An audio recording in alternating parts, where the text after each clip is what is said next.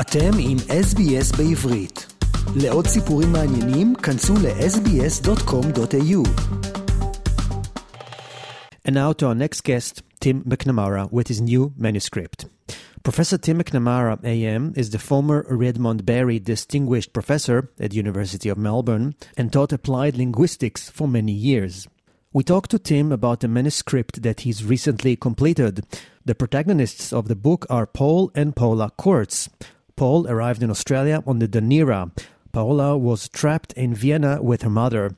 Paula's letters to Paul were discovered many years after they both passed away. Tim happened to meet Paul about half a century ago when he was a student at Melbourne University. The book neatly weaves together those early personal encounters, the stories of Paul and Paula, and the fate of the Jews of Vienna. We now say shalom to Tim McNamara. Hi, Tim. Shalom, Amit. We talked to you several months ago about bilingual education and about other academic topics. I was surprised to find out that you've recently written a very personal account of Paul and Paula, a Jewish couple from Vienna, and about how Paul influenced you when you were a young student. Could you tell us more about those early meetings with Paul?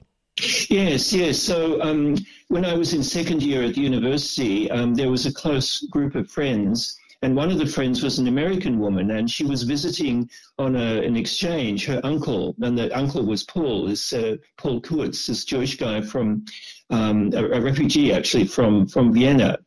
Uh, he was a, a widower, and uh, he was older than us. He was 70, you know, we were 20. It was her uncle, but um, he was much older. Anyway, she, she and he would invite us, uh, usually on Friday night, maybe five or six of us, who were close friends from studying.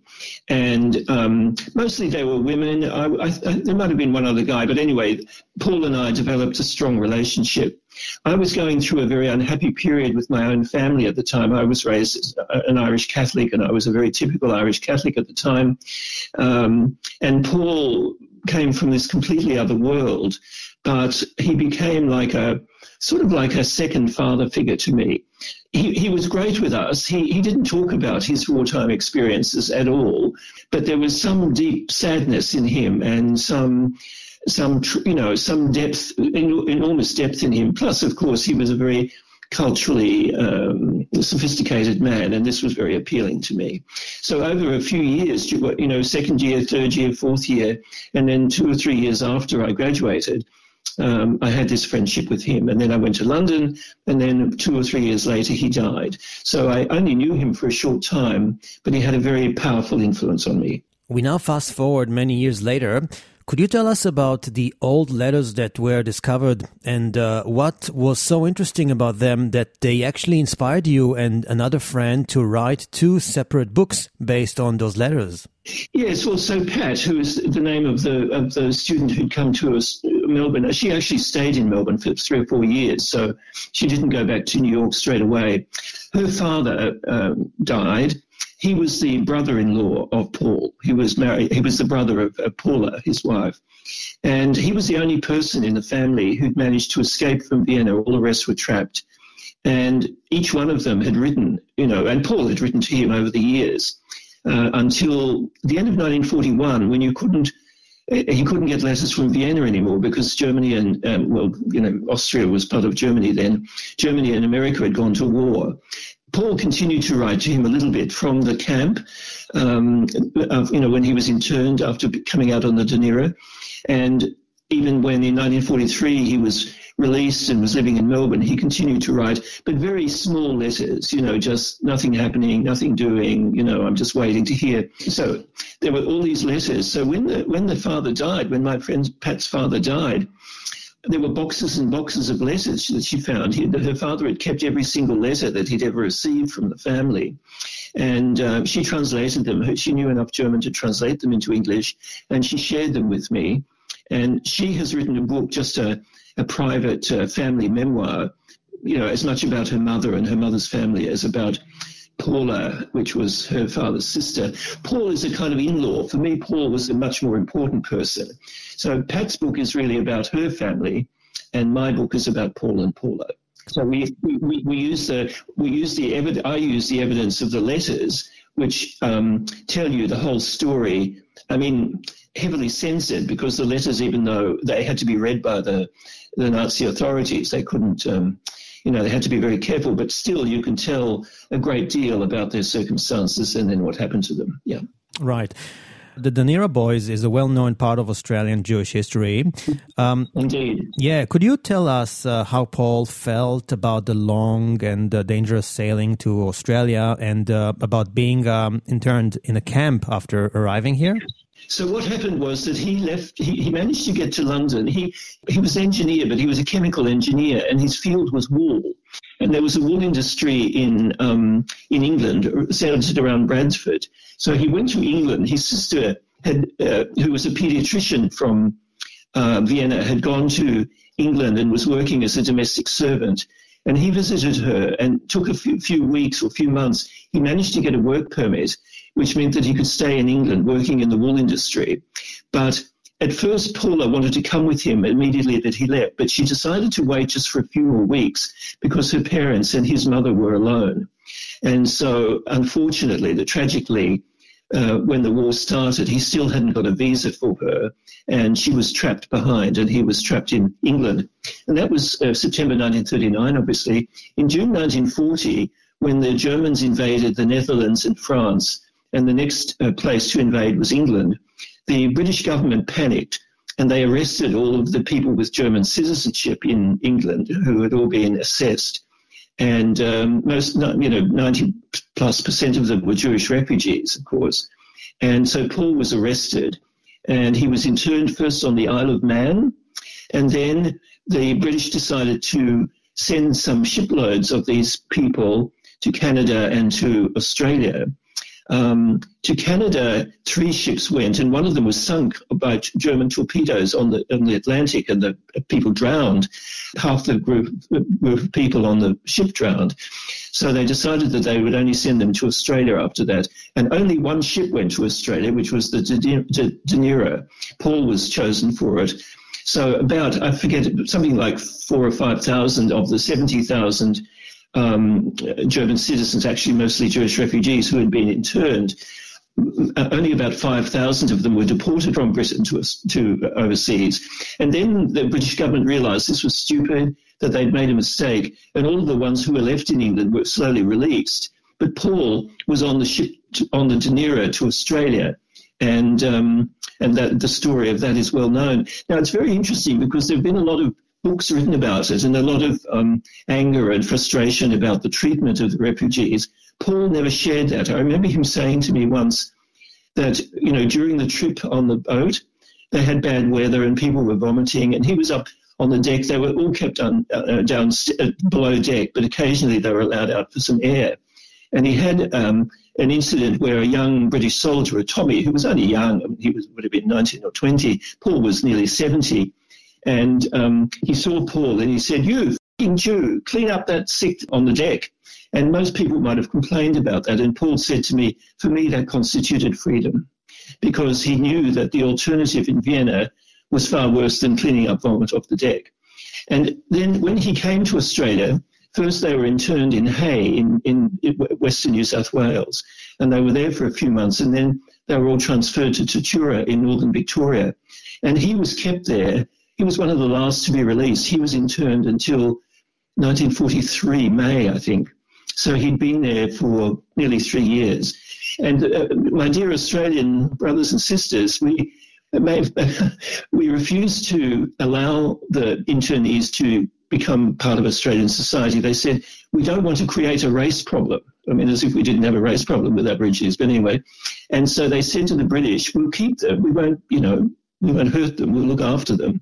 But of course, in, in, in, in imprisonment um, in the countryside, um, and then when it's safe for them to go back to England, you can have them all back. So that's why Paul was in the camp at Tatura, first at Hay and then at Tatura for nearly three years. And during those time, during that time, he had many young friends who were you know, they're only 20 years old, and he was like in, in, his early 40s by now, and he acted like a mentor to them. And there are two or three of them who, you know, remained his friends until the end of his life, so that he would walk around the border of the camp with them, talking about their lives and encouraging them and mentoring them. So he was like, he, he didn't have children himself. He and Paula didn't have children themselves, but these became, as it were, like his children. And in a way, I think that was true with me, and especially with me, but also with the friends that I had at university. You know, he would cook dinner when, when I was at university in those years. He would cook dinner for us. He would encourage us to talk for us, it was great. It was the 60s. It was the you know early late 60s, early 70s. We were all revolutionary, you know, sexually, politically, this way and that way. And he laughed at us that we were so naive. He said, compared with Vienna in the 1920s, this was child's play. So in 1943, he was released into, um, he lived in Melbourne, but of course, he had no news whatsoever of um, Paula or of his family until the end of the war. Um, he assumed that she had died, of course uh, it was a, a, terrible, terrible period for him of just waiting, waiting, and being silent and not hearing anything about Paula or his mother or her mother and so on. Right. Now, I imagine that um, to some extent, uh, what Paul, Paula, and their families endured uh, represents what happened to the Jews of Vienna Austria and yes. maybe Germany. Have you explored that tragic history? I mean, what can you tell us about it? Yeah.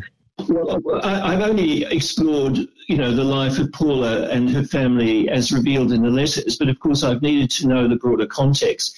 All I can tell you is that there were about 168,000 or 170,000 Jews in Vienna when the Nazis, before the Nazis came to power, and slowly in the first, from 1938 onwards, from the Anschluss onward, well, first thing to know about Vienna is that violence of the Anschluss was worse in Vienna than in any other city in the German Reich, and that the Nazis actually had to control the crowds. They were embarrassed at how violent they were.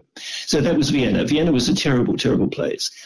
Okay, the um, um, the Office for Jewish Immigration, as it was called, um, run by Eichmann, of all people, was located in Vienna, and it was considered to be the model for how to get rid of the Jews of Germany. And 100,000 of the Jews were left. You know, they managed to find places oh God knows, you know, some in America, but not many. But then, you know, in, in, other places around the world, including South America, including the Philippines, extraordinary things like in Shanghai as well. Um, 100,000 left, but at the beginning of the war in 1939, in September, there were 68,000 uh, Jews left. A few more left after the start of the war, including Pat, my friend Pat's own parents. They managed to leave. But at the end of the war, there were only 198 uh, Jews still alive in Vienna. So the chances for Paul and Paula, that Paula and her mother and Paul's mother had survived, were very, very poor. And then um, the, the, the time in Vienna was terribly bad. Um, what happened was that the the the Germans spared Jewish people who were married to non-Jews. There'd been a demonstration, a very um, embarrassing sort of demonstration in Berlin by the spouses of the you know, non-Jewish spouses of German people. And it had embarrassed the government, and they didn't want a re- repetition of this. So they decided not to kill in each of the German cities, they decided not to kill this small group of people, of non-Jewish um, uh, people whose husbands or wives were Jewish. So, but of course, they also needed to keep them completely separate. Um, so they had to reinstitute sort of Jewish institutions. Actually, they weren't really Jewish institutions because they were really mixed marriage institutions, if you know what I mean. And and many of these mixed marriages had, you know, didn't have very much identification with the Jewish community, but nevertheless, the Jew, they were so-called, you know, um, Jews according to the German laws, and they were treated separately. So there was an orphanage, and there was a, a nursing home, and there was a hospital, and they needed um, staff to run them. And Paula retrained as a nurse and worked as a nurse in the, I think, in the nursing home. So, and then the Nazis would come in and they'd see, you know, among the nurses that two or three of them were, were Jewish, you know, and they'd say, oh, there are too many of those, and they would order them to be taken away and killed. So she lived under a state of complete terror, uh, of course, throughout this time. Her brother, who was one of the, Uh, uh, was uh, uh who'd married a non-Jewish woman who remained loyal to him, which was also very important because many of the Jews were betrayed by their spouses, but this non-Jewish woman, her name was Liesel, was very loyal to her husband. Right. And even though they suffered a lot in terms of where they lived, because, you know, the Jews were all put into ghettos and into very difficult living conditions, the fact that Paula had a brother who was working for also for the Jewish organization or this funny, funny sort of Jewish organization, I think he was he was the accountant or something. It meant that there were there was at least one other member of her family um, still alive. Paula's mother was murdered. Um, Paula's mother had come to live with her and her parents. Both, each of her, uh, no, her father died just of old age, well, of grief as well. And then she had a sister as well who died. Uh, but of so-called natural causes. I mean, the psychological situation that they were in will not have helped their, you know, their health, obviously, but they, they were not killed in camps or anything. But Paula's mother was killed in Theresienstadt, and um, uh, the, the, miracle that emerged then was that Paula actually survived. Paula and her mother survived, and Paul heard about this like about a few months after the end of the war. He finally got he got ambiguous news. No, yes, she's alive. No, no, no, she's died. No, no, no, she's alive. So in uh, you know August or September of 1945 he learned that Paula and her mother had survived. He learned, of course, that his own mother had, had been killed. Um, and then it took another two years for them to be reunited because you, could, you couldn't travel to Europe from Australia at that time, and nor could um, Paula get back to Australia. But anyway, in 1947, they were reunited and they lived together in Melbourne until she died in the mid 60s. And so when I met him, uh, his wife had been dead only for a year or two. And I think his grief was very profound. I think this is what I, I, I, experienced with him. And that's why, in a way, his niece from New York had come to spend a year with him to, to kind of comfort him. And of course, as I said, she just, she loved being in Melbourne and made her friendship group with us as students and she stayed on. Very interesting story. And Tim, when is the book going to be published? Well, I mean, I'm hoping that uh, you and your friends might be able to help me. So the book is written, and it's all fully written. I'm looking for a publisher. I think there are two things about it that might attract a publisher. One is that it's written by a non-Jewish person. I mean, it's it's a terrible thing to say, but there are so many stories of the Holocaust, hardly any of them written by non-Jewish people, right? right. So this is this is about this is a Holocaust story, but it's also a story of a relationship with a Holocaust survivor by a, a non-Jewish man myself. I think that's a bit original. The other thing is that the other second half of the book which is about the story of Paul and Paula from the letters. Again, there are many, many Holocaust stories, but not so many of them are uh, based on actual documentary evidence of letters. And in the second half of the book, I've tried just to tell a story from the letters because there's fantastic material in it. Um, so I think that's a bit original as well. So I'm hoping that these two features uh, might interest somebody enough.